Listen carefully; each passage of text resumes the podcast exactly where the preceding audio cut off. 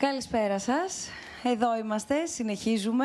Όσοι είσαστε μαζί μας από τις 10 το πρωί, σε αυτή την 24ωρη ροή συζήτησης, συζήτησης απόψεων, διαφωνιών, πάρα πολλών ερωτήσεων και πάρα πολλών θεμάτων γύρω από τη δημοσιογραφία. For those of you who have been with us since this morning, so this is the February cycle of uh, dialogues. Um, you might recall that there had been such a round last year when we were debating journalism in a crisis-struck um, domain of media.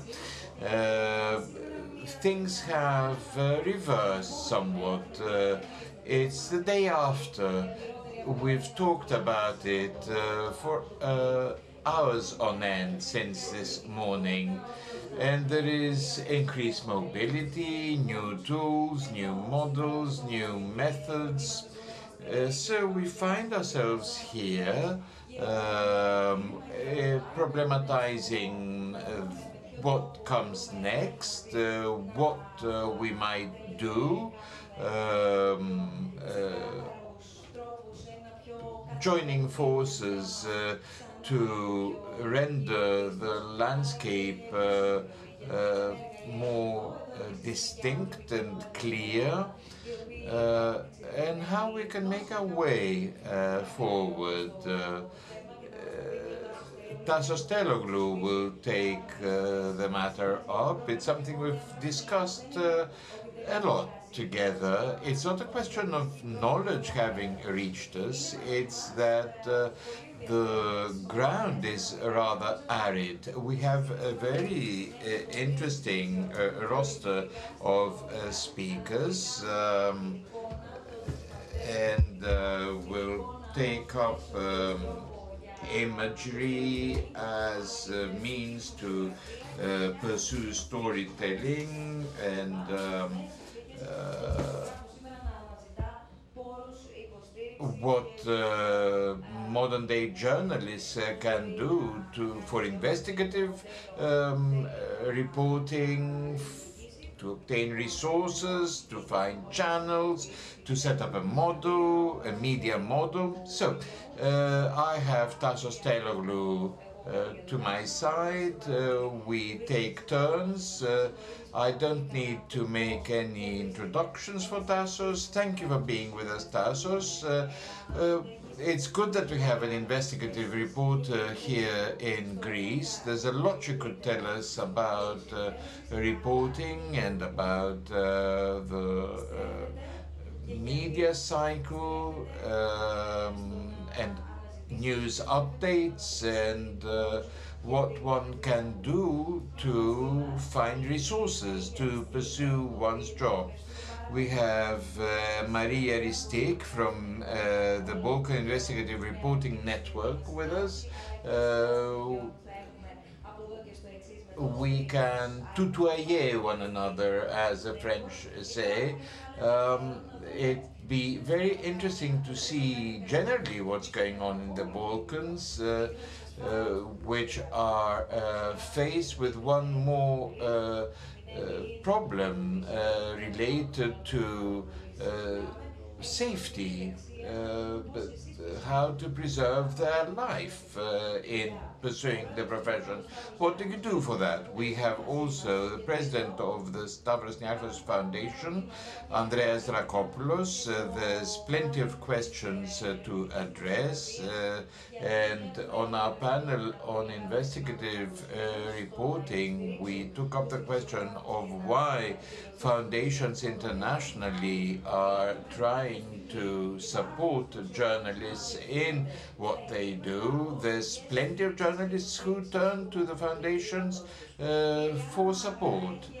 Iliana Magra has joined us uh, from London. Welcome. She's a journalist with the New York Times. Uh, thank you for being with us. Uh, you bring a breath of fresh air with you uh, from different climes. Uh, we've heard uh, many ideas and views and positions. Uh, how uh, did you manage, uh, as the crisis was peaking, to make a getaway and now you are experiencing the crisis within the family of European nations. Uh, what does that mean for the press? Uh, uh, what does that uh, mean for people generally? When Trump was elected, the media ran scared because of the fake news outbreak. So you've got a lot to tell us about that. And uh, Bertrand Pecquerie is with us as well from the Global Editors uh, Network. Thank you very much for being with us, Bertrand. We are all agog to hear what you have to say. Your forthcoming uh, conference this summer uh, is already uh, hotly debated uh, amongst journalists. Uh, it will be interesting to hear from you based on your experience. Uh, we uh, are going to find what you say very valuable, no doubt. Anyway, this conference is an annual event. Uh, it brings together a big um, network. You meet journalists uh, in many uh, countries, lands, nations. Uh, you meet people from all um, levels, uh, uh, tiers of the profession. I've been a bit long-winded, but I trust you will forgive me, Tassos. It'd be helpful, Tassos, uh, to give a lending hand, a helping hand uh, to um, explain where journalists find themselves currently if they want to investigate a specific uh, topic uh, in a focused manner. Where will we encounter them? Good afternoon from me as well. I think that the problem, uh, 10 years uh, down the road uh, from the start of the crisis, is not just a dearth of media, it's that we haven't seen enough of an attitude uh, or mindset change. Uh, there seems to be a paucity of courage uh, bravery, and that's not something you can uh, buy, lay your hands on and buy. Hear this, uh, we had a Patrick Bickerman, uh, and he had his uh, book presentation. After Bickenfeld had had his say, I was approached by a gentleman from one of Thessaloniki's industries, and he said, I want you to know something. Our um, uh, fluid waste uh, finds its way to the Thermaic Gulf, uh, not treated. Uh, now, he came back a few uh, weeks later, and I found that the industrial park he works for belongs to the Hellenic Bank for um, Industrial Investments. Now, before the liquid waste uh, uh, empties into the Gulf, uh, it goes through um, the waste management um, unit. Uh, there's three persons who are in the know and the regional secretariat grants permission so that this uh, situation can continue. Now, the uh, liquid waste management uh, unit um, was set up for a fraction of the uh, output. I spoke with a pensioner who uh, is managing that installation, and he said, You can't uh, make this uh, revelation because it, you will take a lot of people uh, down with you. And if you don't want to pick a fight with um, those people, you need to engage a different kind of dialogue uh, that will certainly not find you friends with them at the end of the day. Uh, there's got to be a no bullshit discussion to speak plainly. Now, 10 years down the road uh, uh, in the crisis, we journalists have not uh, um, conquered the kind of equanimity and uh, uh, impartiality to manage uh, the issues. Um, you might need to sample the water. You'd have to pay for the assays. There's no one else to pay for the assays. Uh, uh, if you live in Thessaloniki, uh, if you don't live in Thessaloniki, you have to uh, take a trip there time and time again and meet with many people there. So these are uh, thorny issues, uh, but uh, they are uh, part and parcel of reaching the resolution to make it your business to engage with the matter. Of course, this is an environment known for its polarization. The Third Greek Republic is uh, changing, but we don't know to what and it's becoming a more authoritarian environment. Uh, if you look at the Hungarian uh, example, once we reach uh, the level of Hungary, perhaps there won't be any point in doing this job or earning this money. That's something you need to take thought of. Another thing we need to go beyond is a question of attitude.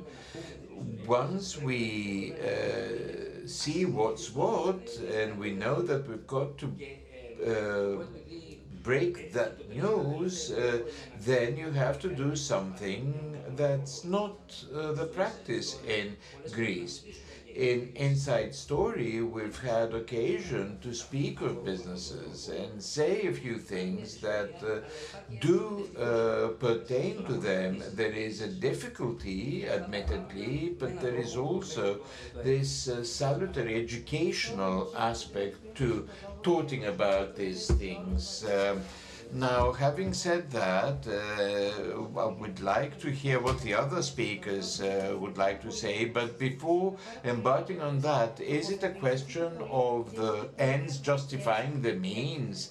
Uh, because uh, we have had many discussion on the negative impact of how journalists have to cover their expenses uh, for their investigation. Well, yes, of course it plays a role. Nevertheless, and as I said uh, before, I just shared with you what this uh, retiree told me way back in time when we started with this. He told me, you cannot do that, you'll go into a fight, that's what you should be doing. My attitude is somehow reticent. No, I won't even be doing that. I wouldn't go even uh, into the trouble of uh, going down this path of having my expenses redeemed. There must be a way, though, for my expenses to be redeemed, and moreover, I need to convince those who are uh, to pay for my expenses that there is a way to follow. I need to go all the way through to the end of this story rather than overwhelming the reader with questions. I mean to also provide some answers and indeed explain that it pays to look for the answers. Marija.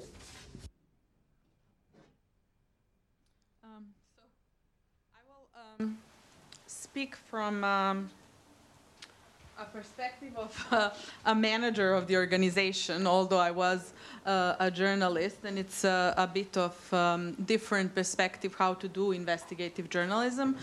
Um, and when we speak, I can speak from the Balkan experience, obviously, and uh, there you usually choose uh, bad stories, and uh, because the media freedom is declining, and we don't have uh, so many free media outlets. Uh, so for us, investigative journalism is basically an island uh, for only few selected uh, journalists and organizations who are doing this. Um, and usually these journalists, especially in the last couple of years, are always targeted as uh, traitors, uh, then um, different kind of spies for the different kind of governments. Simply because the mainstream media are controlled by the different politicians, uh, usually those in power. So the media who are independent are usually funded from uh, foreign donations. Some of them are foundations, some of them are actually projects by different uh, institutions, mostly in the Western Balkans. It's the European Union. And uh, we at BIRN as well were uh, almost weekly attacked in every country where we uh, work uh, by these labels. So it's always that we are either pro-Albanian or pro-Serbian or pro-Bosnian, but we're never, um, I would say for them, they would never consider us objective. Um, and in this, uh, I would say, very uh, critical environment, um, how we operate is that we are basically functioning on two main principles. Uh, one is uh, that we are trying to bring uh, quality journalism and we are giving uh, voice to the credible journalists. Uh, so in this era where you have disinformation, and we were listening that to the previous panel, it's completely the same in the Western Balkans as well. It's very important who is the person who writes and who is the publisher. So I think now that's the key area for all the small investigative centers to actually maintain the credibility and for their journalists to remain credible journalists. How we do that? We usually support our journalists through it's a very small group but it's like continuous uh, funding and other journalists through different kind of grant schemes. And then the other uh, way how we're trying to improve uh, the impact of our work is to do different kind of collaborations. So this is the new i would say thing that we introduced in the last couple of three or four years because it was very difficult to maintain impact in the atmosphere where you are basically only functioning online. So a limited audience can actually see your work. So then we opted for collaborations. And we do collaborations in two ways. And I think this is something where, for example, it would be interesting to see more deep cooperation between the Balkans and Greece. One thing is cross-border journalism, uh, because we all know that our politicians and our mafia people are cooperating very well.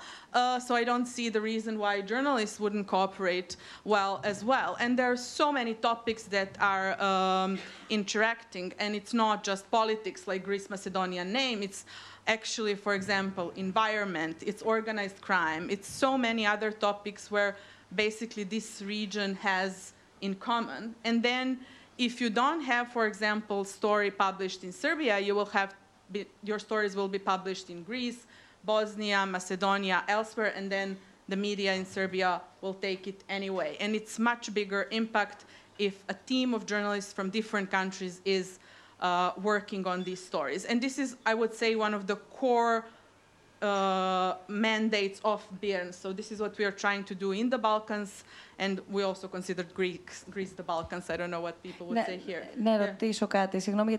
Okay, I'm sorry to pop in. But I have a question. Following what you have been saying so far, and especially uh, following the way whereby you explain you have been uh, cooperating and uh, what you've been saying uh, to us about all these cooperation schemes uh, besides this traditional model, it would be interesting for us to also know whether this new approach has been affecting the traditional means and medias uh, in the Balkans. Have you seen any changes in that sense? Uh, well, uh, what we are getting with this kind of collaboration is basically more impact. So uh, this was the only way that we found to reach more audience. Because if you have, uh, as I said, cross-border themes, then you will have also more media outlets and more people will be uh, engaged. One more way that we also introduce collaboration is that we collaborate also with civil society organizations and tech companies. uh, to improve either our reach or the advocacy because we as a media organization don't want to do the advocacy. Our only idea is that the story is heard. Uh, but for example, we partner with uh, civil society organization working in different areas. So for us, uh, we were working, for example, with the different environmental NGOs and in the area of dealing with the past uh, in the Balkans. And I think this is something that also international uh, investigative centers are doing as well. Like Bellingcat is cooperating uh, with Human Rights Watch, then, for example, with The Planet, who is doing geolocation. So I think this is the model that is now basically uh, spreading elsewhere. And I'm not sure how much we journalists in the Balkans have been exploring this area as well. Thank you. Να δούμε τώρα από πού Fine then. Let us see then what is the main trigger of interest for the various foundations and how come professional uh, journalists and reporters are attractive to foundations and vice versa. This is a very interesting topic indeed. Uh, it's not that we're attracted uh, by um, journalists and reporters, nor are we really targeted by them. This is a difficult time for all, and what with these uh, conjuncture uh, credibility has been suffering, trust has been suffering, the whole of the community is um, very mistrustful and they place little trust in everything from church and the media down to politicians. We as a foundation have no intention, nor is there any policy with us to do something specific with respect to journalists. We're simply focusing upon those areas where we believe there's a chance for a better tomorrow and for communication to be improved. So, incidentally, uh, there, we find that uh, there is a problem in the world of media, not only in Greece but also abroad. Uh, there are some common features of uh, uh, crisis in the media, both in Greece and abroad, and if there is a solution to be found, it comes from the lower levels and going up uh, yes, there is a want of courage and there is a want of hope. To provide hope and some push, you need also to have the assets and uh, eventually inspire people with passion, uh, with integrity. People who really are willing to explore uh, what the basis has to offer and go up the ladder. And that is the idea behind the creation of this initiative uh, this morning, uh, as I was following you, something came to me, uh, something from uh, the Star Trek, Beam Me Up, Scotty. That was the uh, logo, the motto that came to me. Yes, I'm trying to beam everyone up into a space of safety. And by saying safety, I mean there is a space that obeys no agendas, the only agenda being for things to be done right.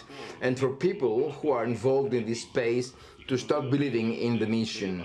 This is the only recipe for success. Back at the time when we were uh, building this uh, civic center down in uh, along the coast, uh, there was a major bet. We were wondering whether this will become popular with people and whether people will find this to be their own uh, space. Well, we were successful. The first major bet was won. Another bet was for this to become a paradigm, a true example for people uh, to replicate elsewhere in Greece because there are so many other areas in this country that might go down the same path. Philosophically speaking, then, we're doing something similar with the media. We're trying to help the young. Whatever encouragement we may provide, we will. And most above all, we're trying to convey hope. Hope for people to embrace this uh, new idea, uh, to make it their own, create ownership, and then, yes, why not beam everybody up? Well, uh, let me insist a bit further on this, and forgive me if I do not report this correctly. The view also has been expressed, however, that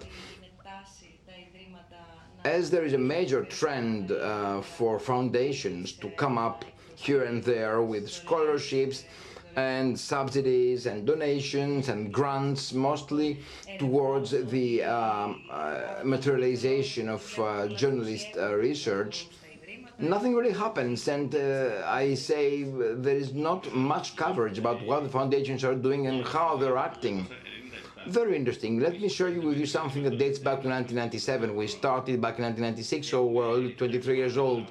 Many projects have come up and been implemented ever since, and many grants have been uh, awarded. There was a time of a grant somewhere in Greece, and there was a phone call from a reporter who told us, I here you will be launching these new premises. How much would you be giving me to attend? The answer was nothing. And he said, well, if you don't give me something, then I will report nothing on you. I will spare you what I told him in response, but never mind, just to give you a sense of the mentality. There are foundations of all kinds. Our foundation is known for what we are, our footprint is well known. And you know, one idea about iMEdD is to why not launch a, an investigative report on our foundation? Yes, uh, it takes some transparency, otherwise, one enters a self destructive cycle. If uh, one uh, believes in doomsday and believes everything goes wrong, then there's no way out uh, it takes courage. Yes, there are many things to be improved, and there are so many uh, wrong uh, things uh, in the world of media, but this doesn't mean it doesn't pay to improve. And perhaps what we're sharing with you is a bit of hope. And incidentally, uh, provide some kind of promise for a better tomorrow. It's not about doing business in Greece or abroad, nor are we after any uh, speculation of sorts, and there is no uh, purpose of sorts behind that. That's what I had to say. Iliana? Well, prior to positioning myself uh, vis-a-vis what has been said, a question to Mr. Taylor, Lulu, since indeed I've been wondering, you have been elaborating on the possibility of a story to be stopped before ever hitting the news. Well, how likely is it for a chief editor or a newspaper owner to give a line of approaches to the kind of research a, uh reporter will be conducting? The answer. Well, uh, if you're after a career in journalism, you have to start by saying no, not saying yes. And yet another thing, most of the times, a chief editor or a director uh, does not know what the whole subject matter is. So 97% or so of the times, we ourselves create the whole issue, depending on how formidable we believe the hurdles are in front of us. And uh, the more overwhelmed one is by a story, the more obsessed, if I may use this term, one becomes by the story, the more likely is it for the story to go all the way to hit the news. It's a struggle and a long, long way. Uh, Yannis Papadopoulos, who is doing the marathon of sorts, indeed, it's a marathon. And uh, yes, one uh, might just as well find oneself in areas where uh, everything goes wrong and perhaps one has to let go. Or one may even go to the chief editor and say, I'm giving up. I can't do it. After 33 years in this job, only rarely have I been told what to do and when to do it. Most of the times I give up for a variety of reasons, for lack of means, or because uh, I don't believe in myself enough, or because a door was closed, or because there was no cross-referencing, no uh, uh, corroboration of story. Υπάρχει τάσο και η, η περίπτωση α, αρκετών συναδέλφων well, I have in mind the case of many professionals, colleagues of ours, who just cannot afford to do anything else if uh, the chief editor or the director sees something or comes across something, even in the social media, uh, that uh, truly undermines our credibility. And because uh, this might be uh, aired by almost everyone, perhaps the director will say, you take this and build something on it. Let me give you an example in extremis, which uh, is something we all have more or less had an experience of. Because there, you know, under the circumstances, uh, one downplays the um, credibility of a reporter. Be besides the chief uh, editor or uh, the director, and I'm sure Ilian and Bertrand will have a lot to say. Που θεωρώ ότι έχουμε ευθύνη. Uh, because I'm amongst those who believe we also should be assuming our share of the responsibility, I have to say many times we found ourselves trapped. What do you have to say about that? Well, I'll say one thing about that. Around me, I see many people who have said no on many occasions in their lives and they have paid the price for it. And many of these people you have been able to follow uh, as of their interventions this morning. No is an option. Uh, no is a two-word uh, short term, and there is no problem in saying it. And perhaps sometimes you have to pick your battles. Uh, let me give you an example. Καθημερινή is the newspaper I work for, and uh, there has been much talk about uh, Καθημερινή not airing um, enough of uh, the story of uh, no separation of the church and the state has been uh, obtained. Do you know how many times we had to excuse ourselves for being wrong? Well, you know, uh, apologizing needs some kind of candid approach, and there are many colleagues who do not have this candid approach. Sometimes you just have to say you're sorry, you made a mistake. Well, whether in the traditional media or in the uh, social media, sometimes being too much of a uh, guiltful person doesn't pay, and uh, this uh, sense of guilt is not always welcome. You know that New York Times uh, traditionally publish one uh, column every day where they explain what went wrong on the day before. You know, it, it, sometimes it, it's just normal.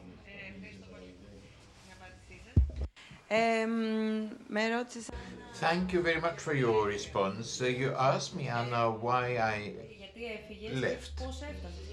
Why you left uh, Greece and how you got to where you got. Well, I studied in London politics and uh, I left in order to study politics in London. There is a difference in how we construe political science and how it's construed uh, abroad. Uh, the view here is that if you haven't been to law school, there's no chance that you will accomplish anything Anyway, I wanted to uh, work in political journalism, and when I was uh, uh, close to graduation, just a month uh, earlier, uh, Greece was uh, going through the throes of the referendum and I jotted a few ideas uh, uh, on a piece of paper which I sent to the Financial Times. It turned out uh, to become viral. Um, it reached Greece. It uh, received some coloring. Uh, there were those media translating my uh, letter and coloring it in a certain manner unintentional as far as I was concerned, and uh, that freaked me out. I felt unready, unprepared uh, as the holder of a non-journalism degree to try my luck uh, in Greece, and that's why um, I thought that uh, it was a very good idea to have uh, the iMEdD here uh, because I could see no other springboard um, for one to engage in journalism here in Greece. Now, how did I find myself in the New York Times? It was uh, partly uh, my persistence uh, and partly uh, my uh, weathering many refusals. I must have sent some 500 um, email messages. Uh, there are no entry level posts. Uh, I kept sending them uh, missives for three months. And uh, my uh, chance came with the referendum on Brexit in the UK.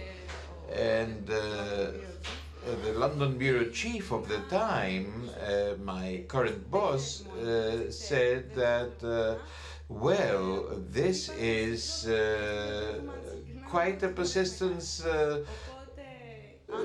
to uh, reckon with here, and I thought you deserved a chance. That's what he said. So, my advice uh, to people who want to become journalists uh, would be that uh, notwithstanding how difficult a profession it is, how little money there is in it, uh, how uh, it is a dying breed and what have you, uh, well, all that uh, may be so, but uh, by keeping at it, you can turn into an intern and then you can turn into a reporter, which is what happened to me. Now, about how people are uh, dealing with a crisis. Isn't this an interesting moment to be a journalist? That's my take. Uh, any journalist based someplace in Europe um, has to contend with uh, a certain uh, opposition, uh, with uh, uh, journalistic culture that's uh, uh, based on fake news. Uh, Trump is responsible for that to a degree. Any piece one might write, you have bots amongst social media that may um, say that your piece is fake news, uh, and that's an automatic sort of reaction. So it's really, really easy for anyone or anything to um, repudiate your work and claim it's uh, false, a lie, fake. Uh, now, this being my first stint with uh, NYT, um, uh, not a jot would be removed unless I'd been through a piece uh, twice over. Um, and that is how to ensure credibility, and that is why journalists are responsible and in what they're responsible. So I agree with what Mr. Telloglou said about the need to post corrections, uh, amend the errors there's no leeway to let anything uh, just fly uh, because uh, that means you're opening yourself to a lot of aspersions. And that's a risk uh, most people would be unwilling to take. Um, for the time being, I think that uh, uh, you've seen what's happened while you were here in Greece with subscriptions going up. Uh, during Trump's stint, uh, talking about our um, arsenal um, in journalism, it is true that the American election um, saw an increase in subscriptions, but uh, uh, given that uh, this has um, ground to a halt, the reasons uh, having um, disappeared uh, for that to happen. It's visual tools that are privileged now, not storytelling. There'll be time enough to talk about this later on. Now, what about you, Bertrand? So, uh, I am the CEO of the Global Editors Network, the worldwide association of editors in chief. It means that I'm traveling every month, I'm visiting two or three newsrooms every month. Uh, in all countries, so from Japan, Argentina, Denmark, Greece. Uh, and I'm working here in Greece with Christos Memis uh, from Protagon. the job of journalists has fundamentally changed in the sense that 10 years ago you had to write and edit paper and you had this collective intelligence a newsroom is a collective intelligence because you have different levels of fact check of checking uh, the information. And uh, Anna-Kynthia, you uh, you were in the TV, and you you had to produce video, you had to produce show. So it, it was not simple, but it was fixed. The, the, the work of journalists was defined two centuries, two, 250 years ago at, at the Times in London, uh, the, when it was not yet the Times. But, uh, uh, but this job position was quite fixed. And in 10 years, everything changed. And I will take three examples. It's about curation, verification, and collaboration. Curation. We produce more data in 18 months than during the whole humankind. Uh, data doesn't mean news. But curation today becomes a, a, a, huge part of the work of a journalist. To, to make a hierarchy, to, to uh, you, you have uh, thousands of people at Google, at Facebook, just doing curation. And uh, I hear a lot of young journalists here and, and, you know LinkedIn because you are looking for a job. And at LinkedIn, uh, there were three people uh, for curation of news, and today more than 100 just for curating news in English, and it is in, just in one language. So curation becoming really not one third of the work of a journalist, but a, an important part. Secondly, verification. Verification, fact checking in the US press, in, in, in the US, is very classical. More, more than 150 years that you, you had fact checker. But today, uh, uh, we produce uh, more than 1 million video every hour. Every hour. So, uh, news verification, again, it's not curation but news verification is the best way to fight misinformation. But where are the resources?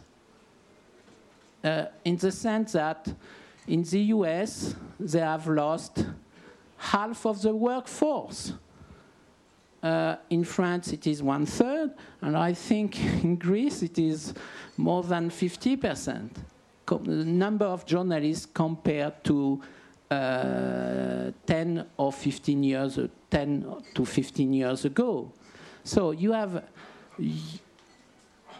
more work, and I'm not speaking about technology here, that you have to, to learn how to, to make blogs, how you have to learn how to, uh, to be efficient on social media. So every every two or three years you have to now you have to deal with WhatsApp. Now you have to deal with Telegram to to, to uh, encryption, and uh, and you have to think blockchain. Maybe it can be helpful for journalists. So to be a journalist is quite uh, an insecure position. You, you, in fact, you don't know what you do. That's the problem of journalists. They, they, they, were trained to do something, they, were, they thought they were doing something, but today they are lost. We are lost. We are, we are lost. So, uh, and I think we have to, uh, for instance, there were uh, media literacy. It, seem, it seems obvious for a journalist oh, I know that I'm doing a good job, fair reporting, honest, balanced, blah, blah, blah, uh, it, it will.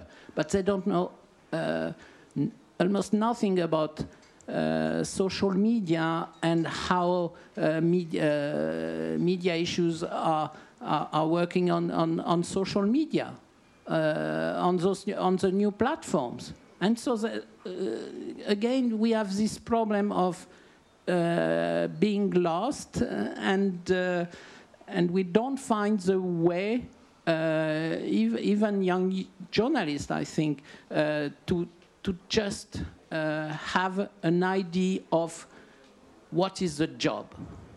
Uh, uh, editors asking something, but they realize that in fact the editors don't, don't know. And the third element is collaboration. I, I started with this idea of uh, collective intelligence in the newsroom, uh, and it's, it's a fact.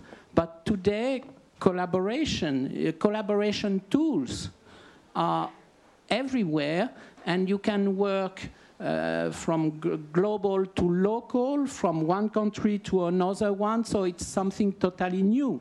Uh, and, and, and, here, uh, we just have the, the, the tools to do this collaboration, uh, collaboration work. So it was just for starting.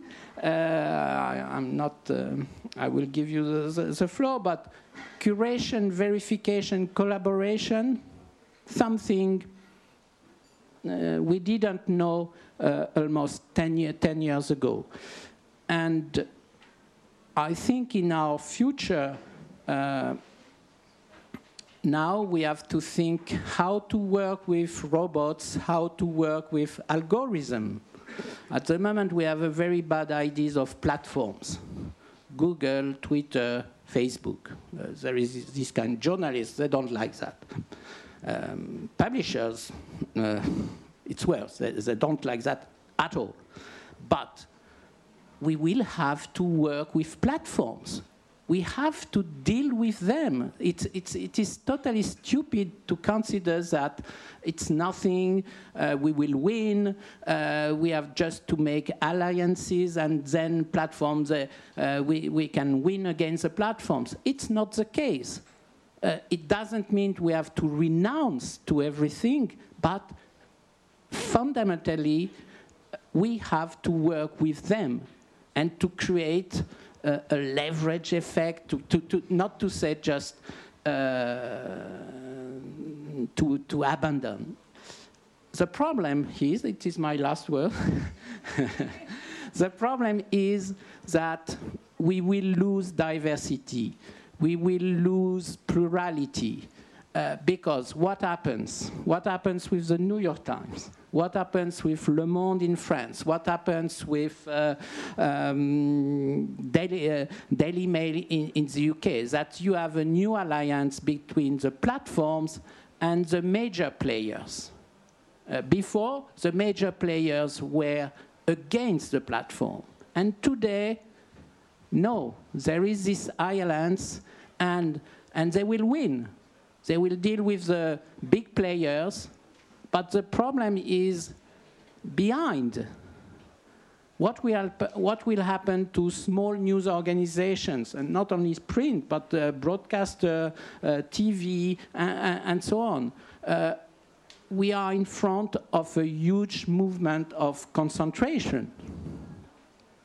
And it is just the beginning. Ναι, ναι, βέβαια.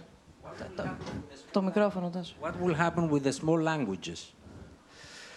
Uh, yeah, yeah, for sure. A, uh, uh, I told you we will lose in diversity and uh, also for uh, at the moment in the US uh, you have this expression called news desert.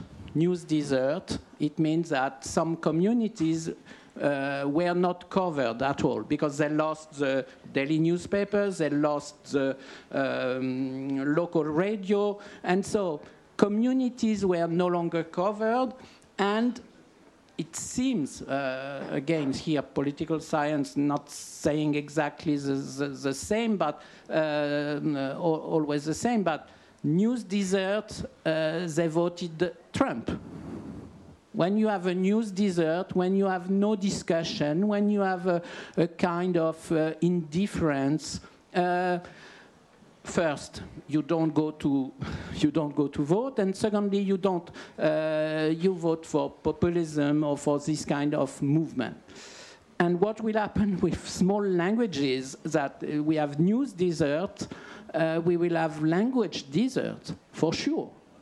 Uh, small countries uh, are not targeted but are threatened.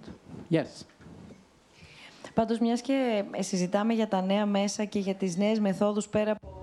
Since we're talking about new media, new methods and a new world, talking of new tools, new methods, and uh, uh, all that in tandem with values uh, and collaborations and uh, cross-checking and what have you.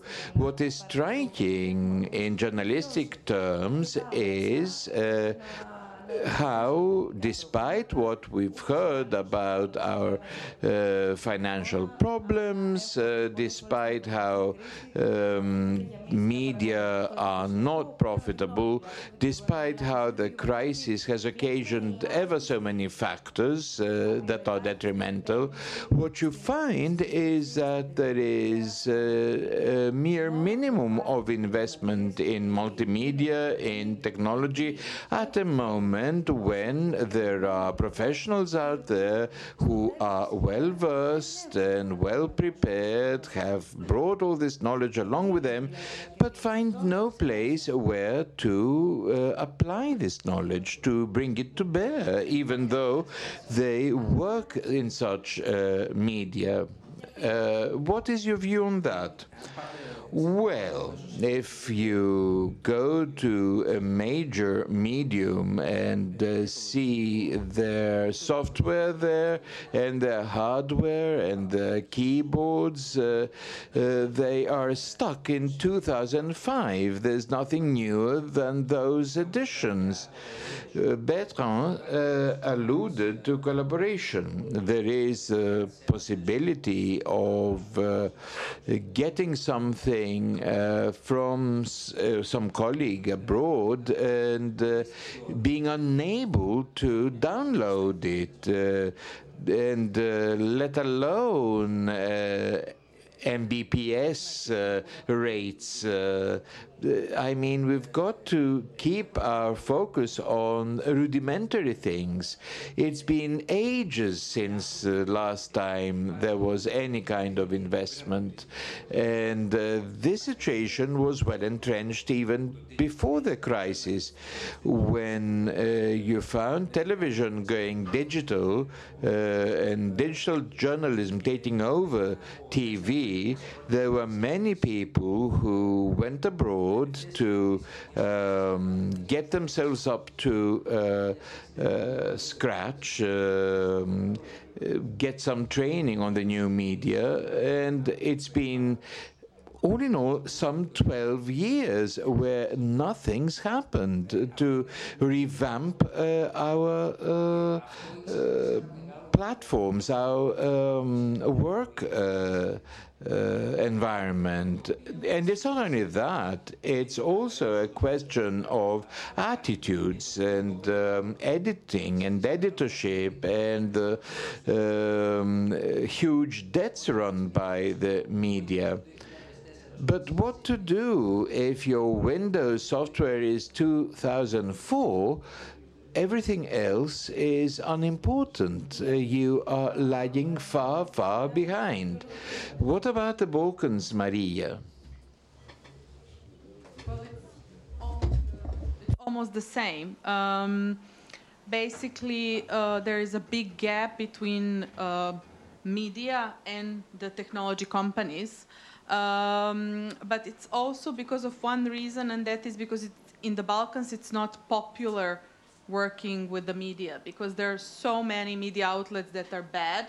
So the overall perception of the media is that this is something really really bad and only people who cannot work in some other industry work in the media so even like no no really because even like good IT companies they would like question whether to give support or donation to the media they would rather do some other social justice kind of support. For us, for example, as a non-governmental organization, a non-profit, it's also very difficult to fundraise for the tech equipment or anything because not so many donors want to invest uh, in that kind of support. And the other thing is, even if we want to hire in-house programmers, IT experts, it's very difficult to compete on the market because these people are usually like very expensive for a non-profit organization. Like you can pay for one salary of programmer, you can pay like five journalists.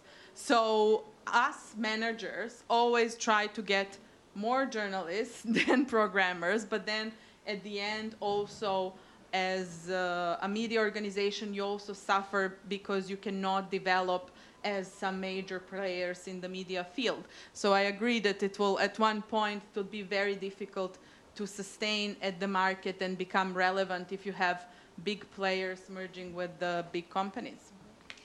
Το κοινό για να επιστρέψω στο κομμάτι της χρηματοδότησης και Well, to go back to the financing aspect, since we need to have questions also from you, time is passing and it would be interesting to have your questions, your opinions. Uh, nevertheless, having heard time and again about this model, and as we know how you work, and Marija gave us an idea of how things are, how does the public react to this uh, kind of situation with donors, fundraising, grantors, and uh, all those things? How is the public reacting to all this? Uh, do they understand what you have to go through to raise funds? And does this affect your quality as a reporter? Different because uh, you cannot rely so much as I think in the Western Europe, I don't know how it is in Greece, on uh, the um, support from basically the audience. So we on Balkan Insight have very small subscription scheme, but that's like 10% of our overall costs. But in overall, uh, it's not very popular to support independent uh, media. One reason is because the public in general is not interested to pay for news because uh, news are offered for free by tabloids and different kind of problematic media. And then those even who want to pay there is a big issue of internet payment. So if you want to like pay the, to uh, give a donation to the like media in Serbia, you physically need to go to the post and like sign like I don't know um, a receipt that you you cannot, for example, do it online like you can do in Germany or elsewhere. So uh, for that sense, it's very difficult to fundraise uh, in the public. Uh, I mean, we uh, have one good. I mean, our perspective is different because we are regional and uh, then we are, have a bigger audience, and then we also have a bigger pool of donors. Uh, but then our local organizations are struggling a lot to basically gain funds because most of the funds that were given to the media in the Balkans were actually development assistance and political funding. And now, as the crisis is moving to, towards the other region, basically donors left. So now you only have few the foundations who are there, and then you, as I said before, you have different kind of models, mostly through EU uh, accession support. But those, this is basically project-based uh, journalism. Bertrand?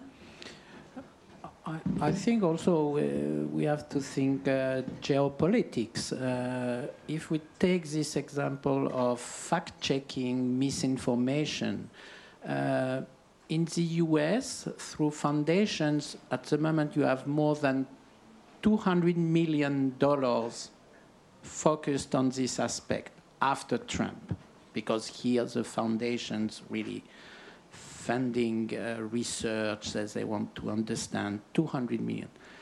In Europe, it is less than one, 10% of this amount. But what we call misinformation in Europe and what we call uh, misinformation or freedom of expression in the US is not the same. So at one moment, sure, uh, I think we can overcome the crisis of misinformation, but it will be with the view of the US. And, and Europe, they will just about the tools because you, you will have fantastic tools created in the next two years. And, and, and we can already see some of them at Poynter, at the Nieman Lab, at, at Stanford. Stanford is a fantastic center for that, based on a certain ideology. Uh, so here, Europe doesn't exist, it is U US. Take another example mobile. At the moment, all the chips all the technology produced in China, a bit in, in um, Korea, but produced in China. Micropayments, micropayments, uh, it doesn't exist here. Everything, uh, it works very well with WeChat, with Tencent, with ByteDance. And, uh, and today, the most valued comp company in AI, in artificial intelligence, is Toutiao ByteDance and they have they have more um, valuation than uh, for AI, not globally, but for AI, than Google or Facebook. So at one moment, when you have so many engineers, so many uh, power uh, dedicated to a, a certain industry, to a certain aspect, they will decide the future of mobile news. And again, Europe is nowhere, nowhere. So think always not only about uh, the products, the services, uh, we are journalists, we have brains, but about geo geopolitics. And I think here uh, there are uh, uh, real threats uh, regarding Europe. Thank you very much. Uh, there are so many more questions to be put through, but I need to have your uh, views and ideas. Uh, I need to have your uh, opinions on what is being said. Here is a first question coming from this person on the first row. Use a microphone, please. Well, I'm starting with uh, my appreciations for your ideas. I'm a citizen, and as such, I have a question what I find disconcerting uh, in this 21st century, as far as report is concerned,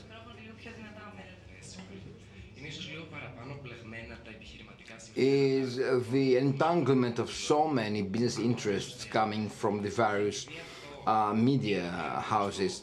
And as this is something the common citizen knows of, one always wonders whether the kind of information reaching uh, him or her or the kind of reporting followed is um, somehow oriented by the interests of this or that uh, media organization.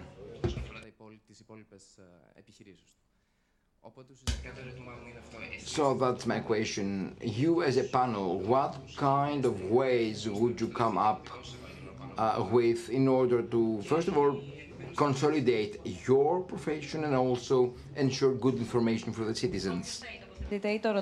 And the answer can be given by whom exactly? It's a general question. Then Iliana. Well, let me start by saying this. It's a question that keeps being put through by so many. Personally speaking, and in doing so, is sometimes I know I'm not believed, over the time during which I've been with the New York Times, not once has been a circumstance where I felt I was oriented or was asked to uh, report something in a specific way or to change my stance and line of thought uh, because of this or that, nor has there been any professional treatment in the way news are covered. Of course, each one of us as a professional has at some point in time to say no. Mr. Telloglou said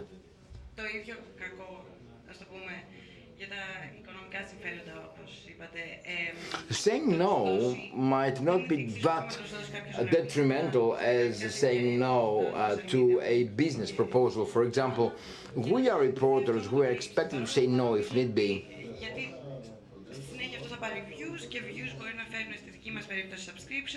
And because a change of stance might affect uh, views and subscriptions, it goes a long way.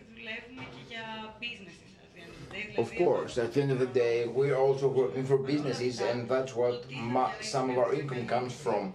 But uh, opting for this or that topic to cover also is conditioned by one's desire to maintain a certain level of quality and sometimes uh, the kind of reporting one wants to be associated with is also very much conditioning one's way of reporting.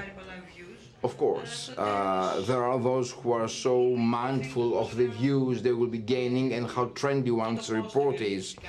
But it's about professionalism, what we cover, how we cover it. Essentially, within the public discourse, each one of us establishes one's own agenda, and it's a major responsibility. There's an oxymoron of sorts here over the last three or four years. We have experienced a shrinking of activities in other domains. Uh, editors are not very much present now elsewhere than in reporting. There's only one media organization that uh, is um, busy uh, on more than one uh, activities onshore. There are offshore activities, of course, but there's another aspect.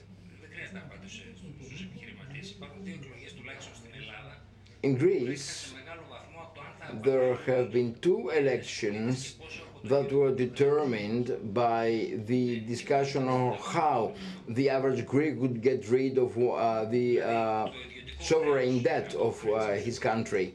It is a private debt that also determines one's stance and the attitude adopted by this or that uh, factor uh, vis-à-vis -vis the private debt. Each country has its own particularities. But if one takes one step back, and indeed for one to establish today whether adopts a specific position um, uh, vis-à-vis -vis this uh, issue, one has to know whether this reporter is uh, burdened with uh, high or limited private debt.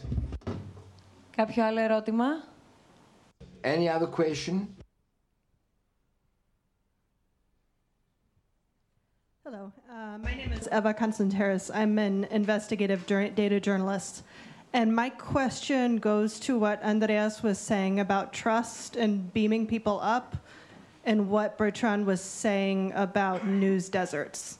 So we've seen sort of a, a flourishing of investigative journalism since Brexit, since Trump. Um, but the reality is, Philippines doesn't read Rappler. Uh, Hungary doesn't read Direkt36. Uh, Greece doesn't read Inside Story. What do we do to make sure that journalism is fulfilling its role as a democratic institution and actually arriving at citizens? And do, do these cross-border models like ICIJ and OCCRP, do they actually overcome that, or do they actually just make investigative journalists sort of for an international elite instead of a national elite. So what are alternative models that you've seen, like Bureau Local in the UK, or uh, like ProPublica's local investigative journalism model to try to push out investigative content and data to local level journalists? Um, and will that work? Will that sort of turn the situation around so we don't see the sort of rise of ethno-nationalism and this growing distrust of media because good information is not getting down to the grassroots level. And I guess that Bertrand has really sort of wide experience of different mm. models. Um, BIRN, I'm sure, faces the same question all the time because, again, Serbia, all of Serbia doesn't read BIRN. So, what are you trying to do to make sure quality information gets to all citizens? Andrea? Yeah, the, the only thing, I mean, sorry, the, the μόνο. Andrew, the only thing we as a charity can really promote, since we're not just in the media, is that we are endeavoring through iMEdD to promote the good use of technology to the interest of investigative uh, reporting. It's all, it has all to do with uh, how the agenda is uh, elaborated and what the ultimate purpose of an organization is. As we don't have any other agenda, I truly say that if we create an open space for the young to feel hopeful and courageous enough and helped by technology and uh, know-how, we will be getting somewhere, especially if we combine this with cooperation schemes throughout the world. I believe that gradually and steadily this may be built uh, from a, a bottom-up approach. Um, an ongoing effort uh, is required uh, by all uh, those acting in this field, and everything uh, is built around the young. Hence, the need for technology to be put to good use. I don't know whether anyone else would like to position oneself on all this, Marija or Bertrand. Well, I, I sort of uh, disagree uh, with that, and I always um, say that journalism cannot fix the system. Journalism, journalists can just do their job. So imagine a Hungary where there is no Direkt, and how would that how would that society feel? I mean, Direkt and the small impact they have is a result of Orban's grip on every possible mainstream media outlet in Hungary. So Direkt is doing their best. They cannot be, I don't know, mainstream simply because there is no option for them to be mainstream. And uh, the way how, for example, some international centers work, as you said, for the elite, I don't see that as a bad thing because this is one way, for example, how you influence domestic politics. In case, for example, of BIRN, what we publish in English, it doesn't mean that it's read by, I don't know, local person in, I don't know, some town in Serbia, but it's read by a decision maker in some country, including our my president of Serbia. So, for example, international community reads what we publish and then they pressure our government, for example, on human rights, on freedom of media, on various things that we report as well, OCCRP and other journalists. So I never, for example, as a director, expected that everyone in Serbia reads me, but there is also, I would say, clear obstacle why is that not possible. What we are trying to do is to engage more people, to have uh, their stories heard. And we cannot, obviously, because we are also small, do it with everything. But what we do is that we pick topics that are underreported, like we do transitional justice, we do monitoring of courts, we do environment. Mm. So this is the topics that we choose to be important to our citizens.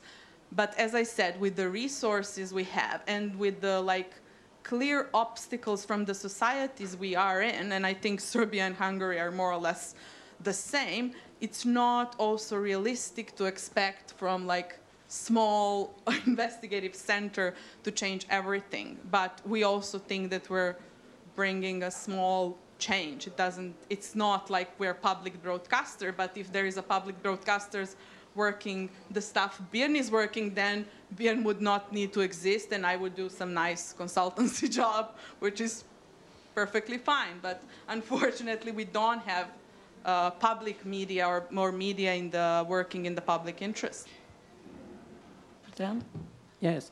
Um, I think we don't have the good concepts, the good values. For instance, when you read about the crisis of media at the moment, either in the US, either in Europe, everybody wants to restore trust. As if there was a golden age of trust 20 years ago, 30 years ago, and today we are in crisis. So we just have to come back to the former situation. And so the problem is that trust is the value of a consensual society. When you have a majority opposition, it's clear, and at one moment, democracy is respected because you have one government and so on. But what happens with social media is that uh, you have hate speech you have harassment, a lot of harassment, personal harassment, and you have you create through not only through social media, but you create polarized societies. And within a polarized society, it's impossible to restore trust. because uh, when you don't agree with some news, you, you say, oh, they say that because they are uh, right, or because they are populist, or because they are uh, extremist, and, and, and so polarize, uh, trust and polarized society, it doesn't work together. And we are today entering in polarized society. So we have to find new ways to deal with this issue because we want democracy. We want, for sure. Uh, so, so we have to work on that. I'm, I'm writing a book on that, but not yet. But yes. So I think the concepts are not here, and uh, I don't want to, to finish with a negative aspect because uh, we are here to be positive. Uh, it's uh, obvious. You are journalists because you are positive. Uh, I'm sure. So I think a value that will, uh, which will work is transparency because at the moment you don't know who owns this media who is behind this person and, and you have you know about influencers. Today you have in influencers so-called influencers more followers than uh, or more than uh, Libération in France. Uh, one million followers for a fashion uh, uh, influencer, and, and, and, and you don't know uh, who is behind. You don't know. So I think uh, people at the moment, they, they are quite reluctant about trust, but they ask for transparency. So we have to fight uh, uh, uh, re, um, about transparency.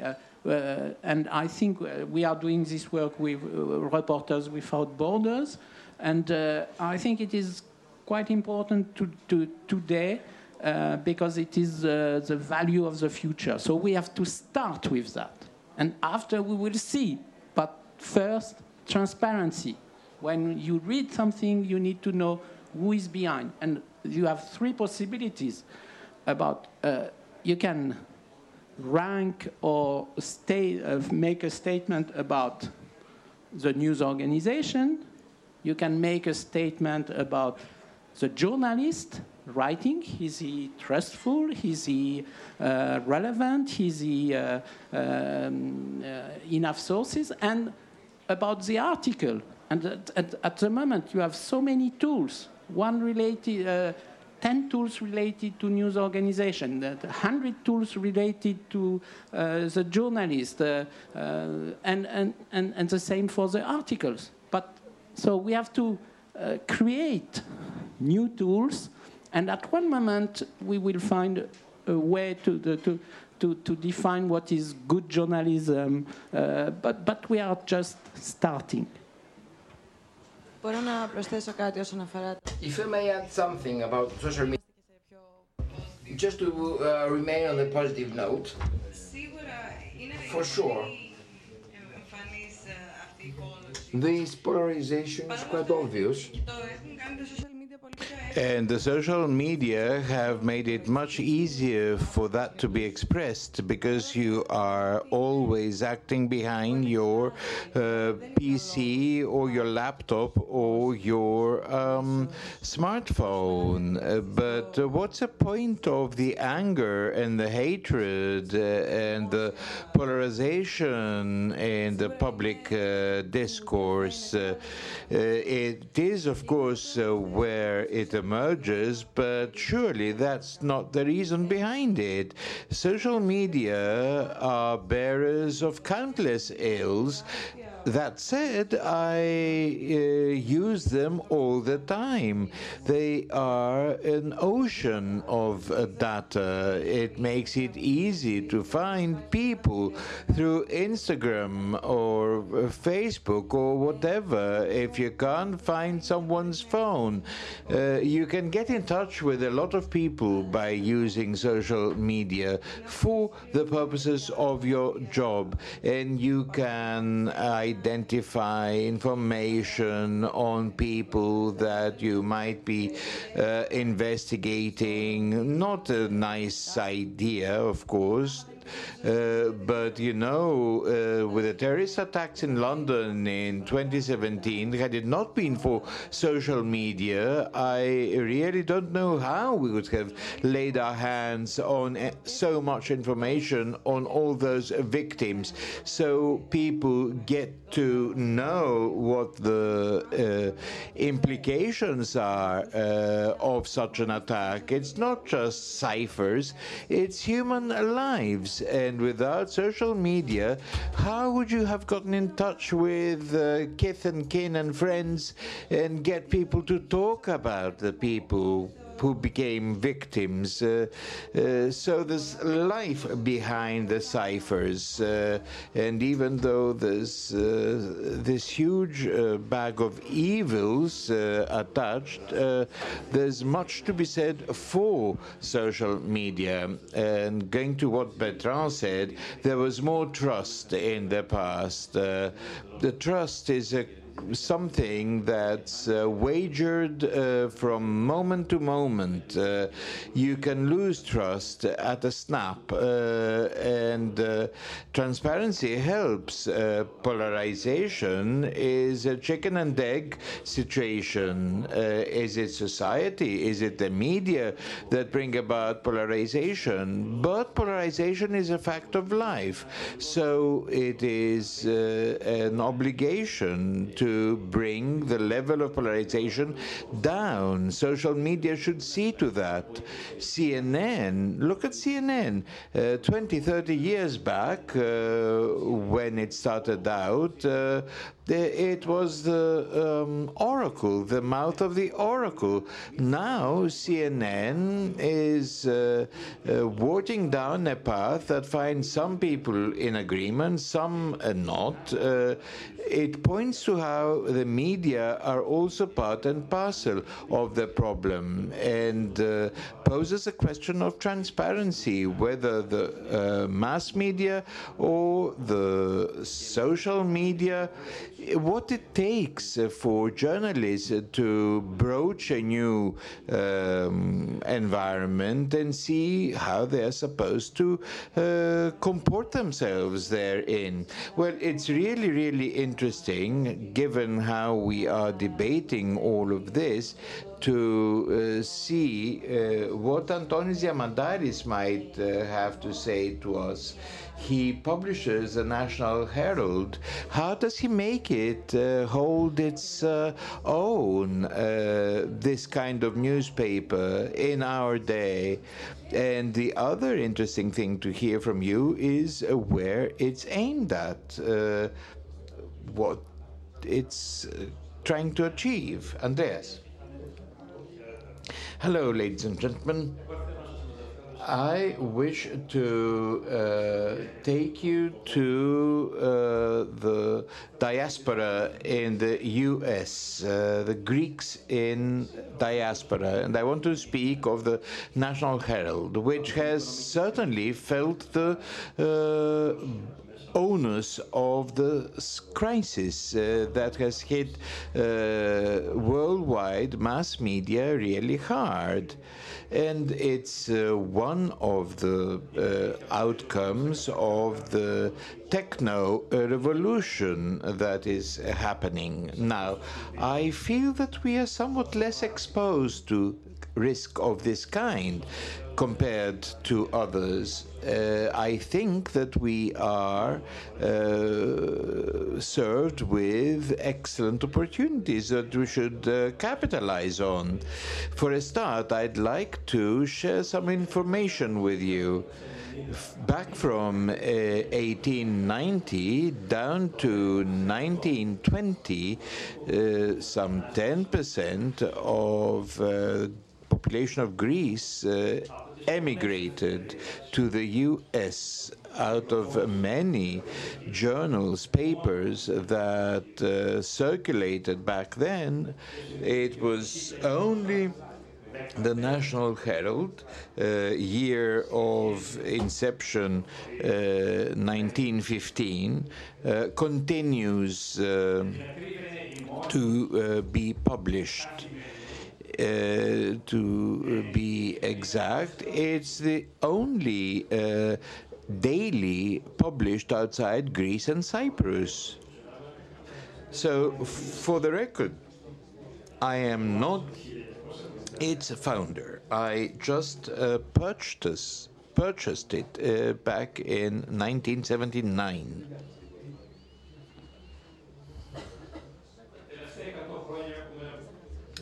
Past um, hundred years, we've been through wave upon wave of tech revolutions uh, that have uh, really uh, uh, appeared uh, quite dire for the future of um, Greek newspapers. Uh, an example from our story. In 1915, the National Herald used a telegraph telegraph wires uh, for just five uh, lines of uh, news. The opponents the, of the National Herald just didn't believe that the technology was in place and available. Uh, through our uh, lengthy odyssey, there's one truth that we have uh, learned well. Either you walk in step with uh, tech or you are wiped out. A confession is in order here. There are days when it appears that no matter what we do, we won't be able to hold our own. But that said, not everything is negative. For example, we are uh, inured to a degree uh, from the winds of change uh, uh that are hitting at uh, mass media because we uh, write up the news and our commentary that is intended for the Greek diaspora in the US. So that's a good niche market. But let's not fool ourselves. We are engaged in a, a, a race. We need to change and do that fast. However, that said, at the end of the day, I think we stand to gain much more than merely our survival. Why? New tech has opened up a huge market for everyone, including us so we can uh, go many steps beyond what people would have thought uh, years back. Namely, uh, we can get an audience all over the globe where Greeks are to be found. And there's an additional reason why I think we will pull through. I believe that the future belongs with the mass media the mass media that people put their trust in. As Andrea said earlier, we see that uh, subscribers uh, of the New York Times, Wall Street Journal, the Washington Post are um, rising the figures uh, for the New York Times stand at uh, two and a half million uh, online subscribers. What of the major sites then? BuzzFeed, Vice, Huffington Post. Lots of cutbacks, especially recently. At the end of the day, what's significant is not how news are transmitted to readers. What's important is the uh, reliability uh, and trustworthiness of the media. And uh, the readers of the National Herald uh, who put their trust in our paper and many uh, of them believe, Father Thomas, that we are more or less something like the Bible. We are not, of course. Uh, anyway, uh, what stands in favor? Uh, in summary, our 103 years of history, 104 come April, our brand is one that people trust. The National Herald is a paper people trust. And the third thing is that we are really, really engaged in uh, this ongoing fight to maintain our two editions, the Greek one and the English speaking one, and to increase our subscriptions uh, to our web pages. Uh, which are on a subscriber uh, firewall uh, basis, paywall basis. So we have our allies in this here uh, across the Atlantic. Uh, I've got uh, my family too, my kids, my son is uh, in the back row. This may be a difficult time for us, but it affords us an opportunity that we could have never conceived of. And there's one last thing I'd like to add. While we struggle as a National uh, Herald to make do, our market has collapsed. Our church is bankrupt. The ecumenical patriarchate of Constantinople, to which uh, our church belongs, is uh, beset by its own problems that we know of. And assuredly, Greece is currently not in one of its uh, uh, happy uh, patches. Uh, so that um, makes us at the National Herald try to make up for deficiencies that uh, they should be uh, addressing. But we do it with respect, with love, with interest, uh, and with gumption. And uh, in closing, I'd like to uh, voice my uh, gratification and congratulations to Andreas and his team for the wonderful job they are doing here in Greece and in New York. What they're doing in New York uh, is beyond the bounds of the imagination, really. And they are quiet quiet about it. Uh, but there's also the center here, such a wonderful thing.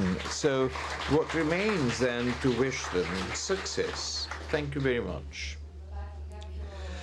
Is there any question uh, from you or from our roster of speakers here that we should be taking up and pursuing? Yes, good afternoon. Here's a question. The talk uh, has to do with reliability and credibility of the news, pointing to the huge crisis currently. We haven't spoken at all of quality of deliverables and what uh, comes out in the media. In the past, you would uh, read journalists uh, who handled the language beautifully. What we read uh, currently um, is inferior in quality. Or is that of no import any longer, given how the major wager is credibility? And is quality uh, uh, an antediluvian question? Well, I think that our uh, uh, set of questions has to do with the recent past, the recent crisis, the new trends, uh, the uh, developments uh, in the day after period, as we find ourselves in uh, hiatus, and one wonders once this has washed over us, are we going back to the past or are we going to uh, uh, change a page uh, and find ourselves a new setting. And uh, considering all this th- stuff, uh, you go back to the language issue. Well, we would expect that journalists' handling of the language would be outstanding and their critical uh, stance, but it's something that uh, falls on the wayside. We hardly talk about all that any longer. More or less, you are right. But what you miss is that journalists were speaking with words. Today, they are speaking with data. The, the big change between uh, journalism 20 years ago and today is that journalists they can rely on data. Which kind of data? First, I will take the example of uh, ARC, the uh, the content management system of uh, Washington Post. So it, it's, it's really related to this kind of question. You can test in real time all the headlines you want. And at one moment, so you, you have the journalist, good journalist, uh, trying five headlines, uh, sent to 10,000 people here, 10,000 people here, and in one minute, the system, it's automated, but the system can see which headline works. It totally changed the, the, the, the, the job of the journalist. Before, he said, I want this headline. It's finished. And ARC, this kind of content management system, now they tried, they sold it to Le Parisien in France, and they tried to, they, they sold it in Canada.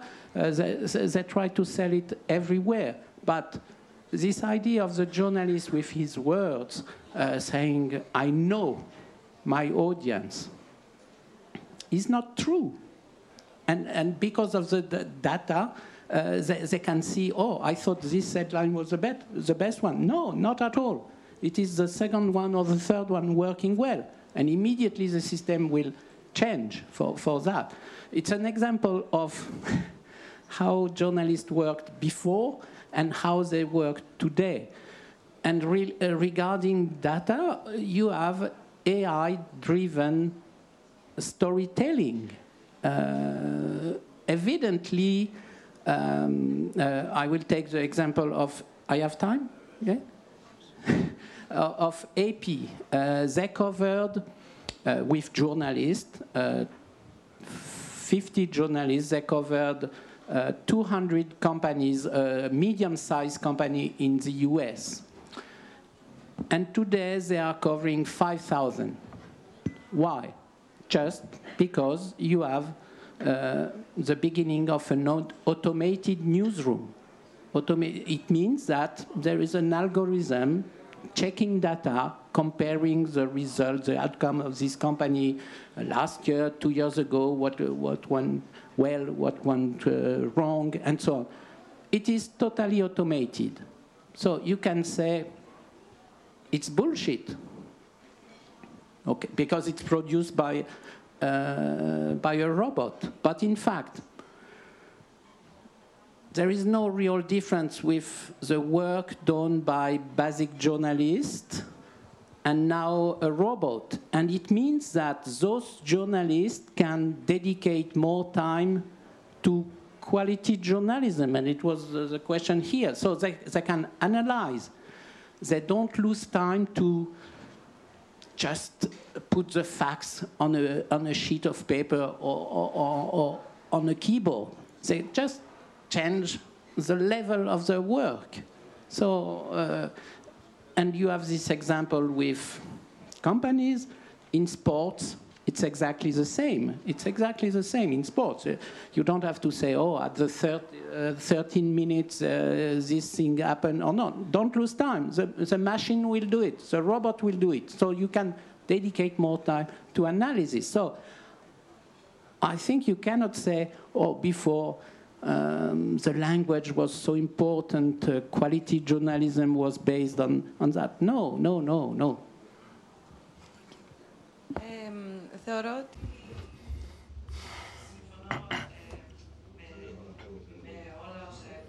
I do agree with, with what has been said so far, but it's quite optimistic for a country like Greece to believe that the only problem about language has to do with data flow.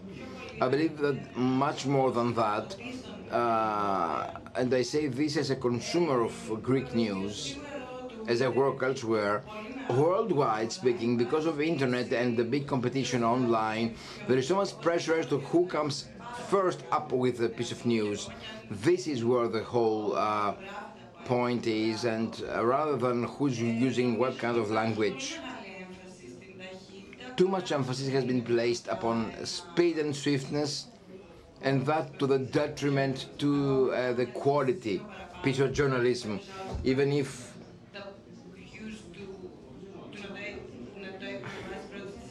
we know that sometimes lagging behind uh, leaves room for others to get ahead of you. I have a disclaimer to uh, put forward as I have never worked here. I've only done some kind of internship, but it's also to do with the crisis and perhaps the way we use Gringlish when we uh, navigate the mass media again, sorry, the social media again. This is detrimental to the language. Over the years, this has also been detrimental to the language. Εγώ συμφωνώ με I agree with what you just said, uh, and there are three questions. You might uh, believe I am tempted to answer my friend Antonis. I may have been prodded, but I won't uh, bite. Uh, I just wish uh, his newspaper to age up to be 200 years old. I'd like to thank Mr. Dracopoulos and the Foundation for the opportunity given today. My question goes to Mr. Telloglou. Uh, I've known him for quite some time and he's an experienced uh, reporter, quite respectable too. So, here's my question. Much has been said and important as well about transparency, trust quality. You also used a term that uh, to me uh, stuck, that was uh, the no, the right to say no. It is about uh, a reporter's ethos, really, and um, here comes the question, Tasos. This uh, ethos of journalists that used to exist and nobody put into doubt in the past. What about today? What has happened to it? What with the way newspapers and magazines and the mass media operate with everyone in front of a screen? Whereas in the past there was a kind of mentor, there was a spiritual father in uh, journalism. Who is going to teach those people ethos? And is there anything of the kind, ethos, anymore? And yet another thing, you did say something about uh, your having rarely, if ever, been pushed by employers throughout your career. I have had some 10 years of intense activity at the Archbishop's um, office with so many mass media uh, chasing us and even sometimes molesting us. And uh, as in the in the past, there was no such thing as a church reporting Christodoulos. The Archbishop was the first who launched this, followed by others. Uh, at the time, there were young people, quite likable, nice people, who said they are keen on doing some church reporting, although they had nothing to do with it. Many times they came to us and said, Father, Would you please tell the Archbishop to say something so that I can take it and be the first one to report and have something to give to my editor? Because he told me, unless you bring me something from Christodoulos, who is selling quite well, you'll be losing your job. So this is the kind of ethos we are experiencing today. How can you conciliate all that? Uh, When it comes to ethos, I would say that although we're uh, mostly given to working in front of screens, there are many possibilities to exchange views with uh, older, more senior uh, colleagues, and not everything is new. You know, most things date back in in time quite a lot. So there is a need of this kind amongst young people to do that. And many times young reporters are much better than we are. And they are smarter and they also know what to avoid and when to avoid it. And sometimes uh, they know how to drive around the traps.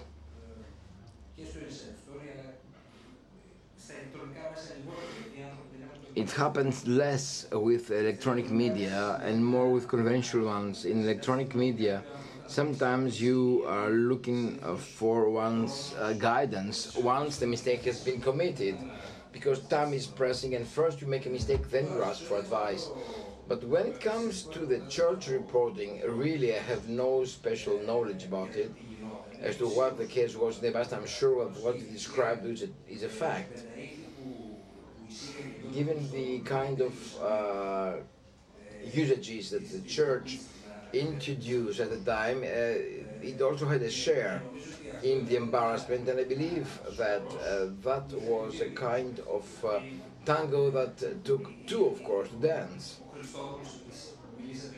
And because you mentioned uh, the late Archbishop Christodoulos was after publicity, and many times he ever intervened towards uh, being positively covered. And uh, once you are trying to uh, uh, change someone's agenda to have positive coverage, then there must be a reason. And the, the same reason may uh, also cut both ways and become negative. Good evening. My name is Mia Colli. I'm also a reporter. I have been following what you've been saying with much uh, interest. Perhaps Bertrand is the one to give me an answer to what I'm going to ask.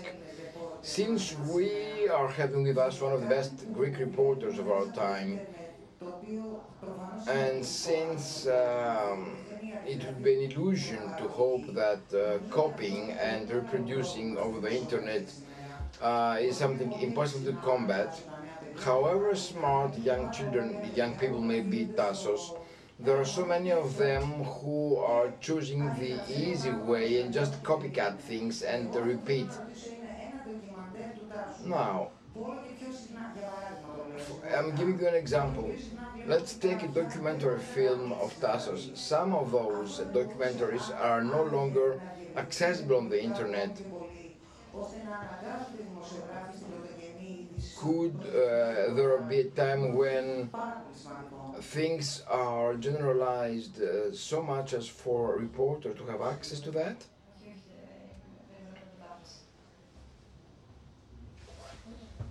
Sorry, sorry, I have not understood the, the, the question. Να την κάνεις μία πιο σύντομη, όχι, και πιο σύντομη, αν μπορείς πιο, πιο με... And perhaps you could also uh, rephrase your question and make it shorter. Well, do you believe that under uh, current technological circumstances there could be a way for uh, copying and uh, very strict reproducing of news could be avoided so that a reporter be incited to go back to the primary reporting. This would definitely make things more genuine and more uh, trustworthy. Okay. I, I will have the same kind of answer to, to Mr. Here. It's about, and, uh, and with you, uh, regarding ethical issues. So you say, uh, we have a problem. Um, older journalists they had ethos, and younger journalists maybe not. They have the technologies, they have the knowledge, but uh, they don't have the ethical behavior. The problem is not here today. Uh, the problem is in the ethics of the robots, of the algorithms. At the moment, you receive news through Facebook and, and, and through uh, platforms and the bias are not because a young journalist in uh, Macedonia or somewhere have put uh, fake news. It's, it's not that the issue. The issue is in the algorithm. Do you have bias, uh, gender bias, uh, race bias? Uh, so when you think media today, don't think the, the producer, the, the content provider only. Think also that because of the new distribution system, dissemination system of news, the key problem is no longer at the end of the chain, but it is at the beginning. In, in a, a, who created the algorithm? And, and because you receive news, this feed you and not you. Why? Uh, so, uh, sorry, I, am not answering to your question directly. I, I try to, to, to, to, to explain how it works.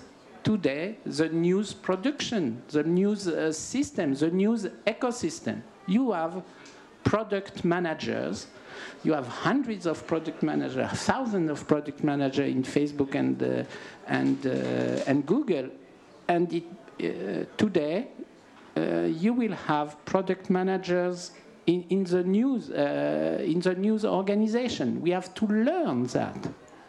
We don't know how to do it, but we have to learn. It is a key element for understanding ethical issues. απλά θα ήθελα να κάνω ένα σχόλιο πάνω στην ερώτηση. I would like to make a very brief comment on your question. I believe it would be quite a shame to generalize so much uh, as to say that um, the older the journalist, the more the ethos present there, and this is not. Σίγουρα. There is an exchange of the microphone. Of course, a lack of ethos can be a problem uh, at all times. But in general, uh, well, maybe your question just triggered a series of reactions.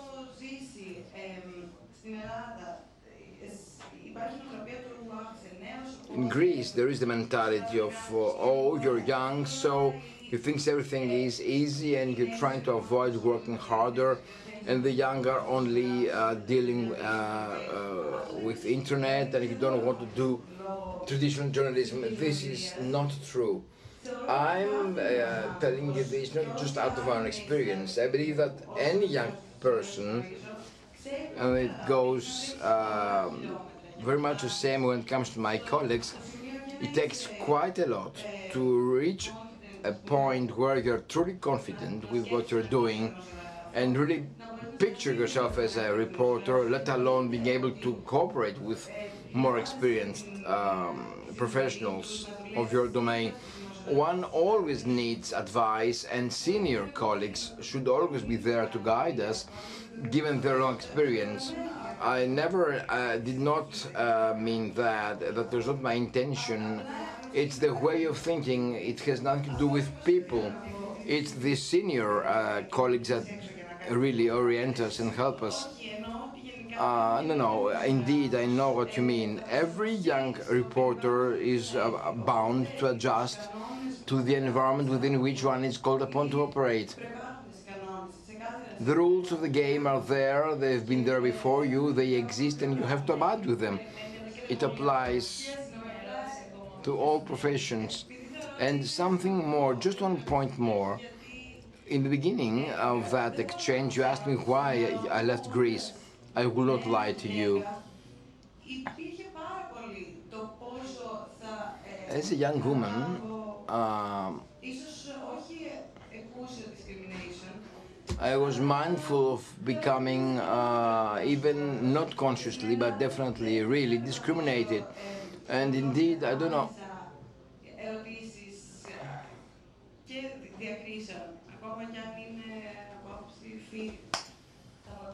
Uh, there is some gender bias in Greece, and no matter how much we try to avoid it, it is still there. It is uh, a man's world.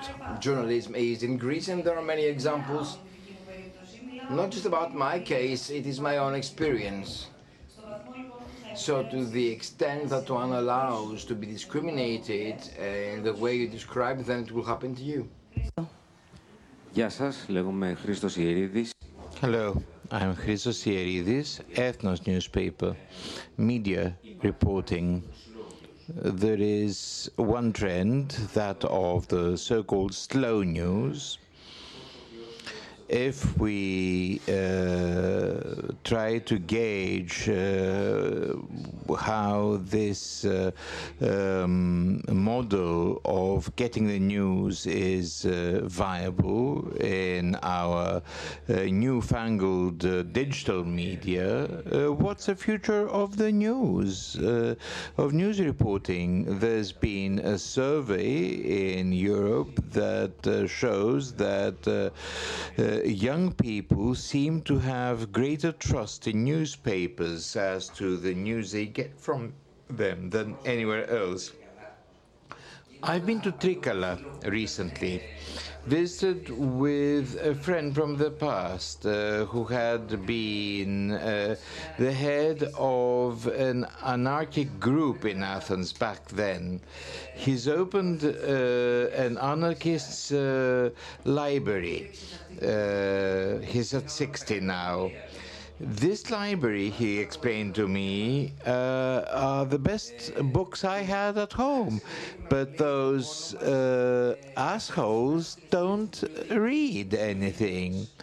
And he said that the pain he has experienced was uh, uh plowed into that library, which uh, shut three years back. Tatiana uh, Panayotopoulos, uh, I, and someone else tried to set up this uh, long read um, uh, kind of uh, treatment of stories with three, four, five thousand words uh, per piece. Um, now, there were plenty of people who would renew their subscriptions, uh, but uh, several of them uh, uh, walked away because they wanted uh, shorter pieces. Is there a way away from that? To escape that.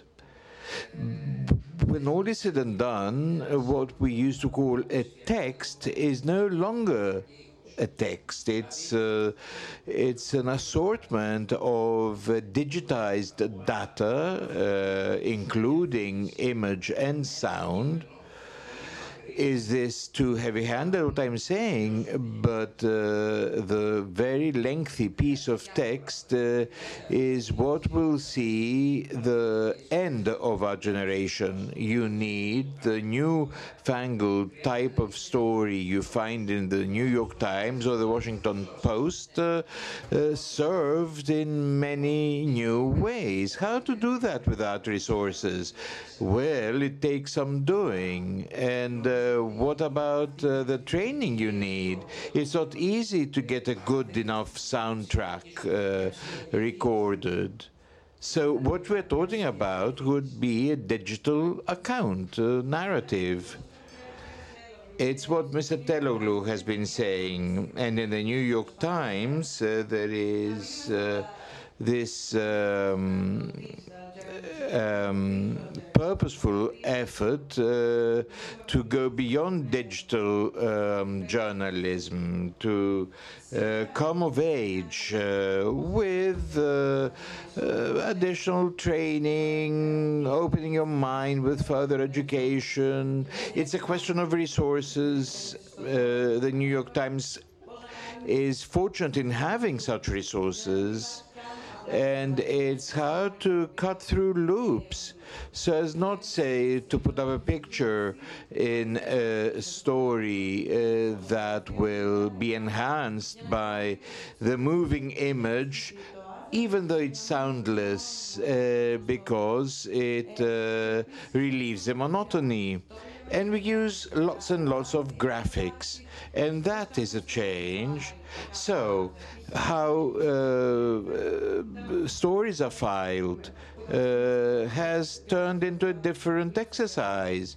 Uh, during the Grenfell fire, uh, we uh, had to deal with a different experience. We had to show how the fire spread from flat to flat, how come this tragedy occurred? So that was partly traditional reporting, But how that turned into a story, along with the graphics, it was an eye opener. Now, we have overstepped our time. Please make it shorter. There's a brief questions still to field, and then the floor to you to conclude. Not quite a question, just to add what was to what was said earlier, because he's not about to explain that himself. Uh, the Ideas Lab was set up uh, seven, eight years back uh, uh by um, the uh, with the assistance of uh, Mr. Dracopoulos. And uh, this is um, what uh, our think tank has been doing, turning um, the story into uh, multimedia and infographics, stuff you know better about. Just two months ago, the New York Times uh, presented uh, an Ideas Lab uh, product uh, having to do with a survey on missiles in uh, North Korea. Um, now, this is groundbreaking and it capitalizes on uh, Mr. Dracopoulos' idea and it uh, continues with other organizations in our neck of the woods and elsewhere in Europe. And for us, as um, odd as odd as it might sound, it's uh, what we've been uh, attempting uh, to work with our news. Uh, uh, because, truth to be said, the lengthy texts are not read. Press releases aren't read either. Human stories seem to be answering um, desire amongst our readership. Thank you, Lena Vlavianos. We didn't hear the second leg of your question responded to. Yes, true. Uh, slow news as uh, new evolution uh, of newspapers. I think that it was responded to uh, very politely. So we are dead and buried. Well, if newspapers re recognize that they need to provide us with digital narrative, they are going to uh, live. Uh, if not, no. One more question, please. Yes, I'm one of those um, old uh, generation people. Uh, I like long texts, but only on paper, not on the internet. Something over 500 uh, words is too much for me. We spoke about uh, fake news, propaganda, stuff like that. How to protect ourselves? Is there some sort of uh, police uh, to protect me as a Facebook uh, user.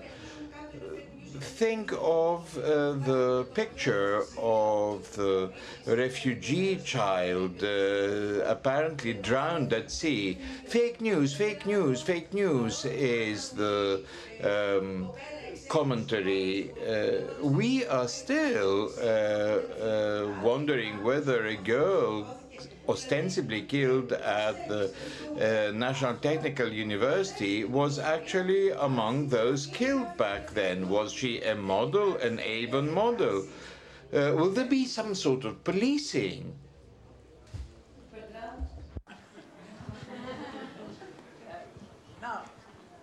Uh, one piece of information. For instance, the former uh, editor-in-chief of BBC, he created recently the tortoise. It's about slow news, exactly what you, you, you said. And they, they, they, it's, it's about curation.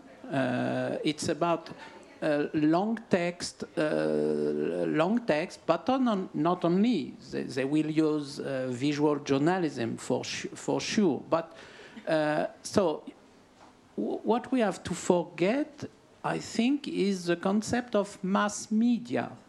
We have more educated people, and we will go step by step to niche media. So you like long text, you will go to this kind of news organization providing what you want. And I think I will take the example of New York Times again. Mass media, for sure, 2 million, uh, 2.5 million uh, users, and they want 10 million uh, by uh, 2022, something like that, 10 million. So mass media. But what are, what are they creating? Verticals. They have a vertical on food. It's no longer about uh, oh, it's a section, we have a section on food, we have a section on travel. No, they are creating verticals for communities. So at one moment, it will be different from New York Times. When, when they set up the business model, when they set up uh, the, the community be behind, when they invite users to write directly, and uh, they don't do that at New York Times today, but with those verticals. So forget the concept, not forget, but change your concept of newspapers, of uh, broadcaster, of mass media, and think niche media. Educated people, they will go where they want. And, and they will pay for that. They will pay for that. Uh, and so maybe you will say, I'm happy with that, with the tortoise, and I'm ready to pay. So it's, uh, it's another, uh, it's really about niche media. Uh, the, the, future of media for me is based on those verticals, and you have more and more. Uh, including newsletters. Everybody says uh, newsletter uh, they are dead. It's dead. The business model is dead. Not at all. Uh, I will take a, a last example, Condé Nast. They launched uh, last month uh, Vogue Business. They didn't create a, glossy magazine. They didn't create a new website, a fantastic website with the Condé Nast, with the Vogue photo. Not at all. They created a newsletter because their problem is to create a community ready to pay. So these are new business model, new ways to think the, the news. Ναι, απλώς να πω ένα πολύ γρήγορο και κλείνω από μένα. Something very short before I close, a message to everyone dealing with the media and dwelling in that. There's a parallel expression about a, a, pen being stronger than a sword. Uh, well, um, for those of you who dwell in the media, it's a major strength, but it's also an obligation. You have to do it correctly and ethically. If you approach it from a bottom-up of a point of view, you'll do a lot. Thank you all for being here and taking an active part in this debate within the context of these dialogues that today became part of uh, iMEdD's first day. We'll be having another session within a month from now, uh, it will be dedicated on the Rebetiko song, and uh, especially Alexopoulos, I'm giving him up. He will uh, be monitoring this uh, dialogue on Rebetiko and the roots of this uh, type of song after this culpabilization we've experienced, now we can open about it, or speak about it openly. And as the European elections are coming closer, May is around the corner, we'll be having more and more about it. We'll be speaking about the Day of Europe, the uh, Europe of uh, several gears, and who stays, who goes, what kind of balances to strike, a very enriching debate and uh, we are going, uh, getting along up to 10 in the morning tomorrow. Be strong. Journalist.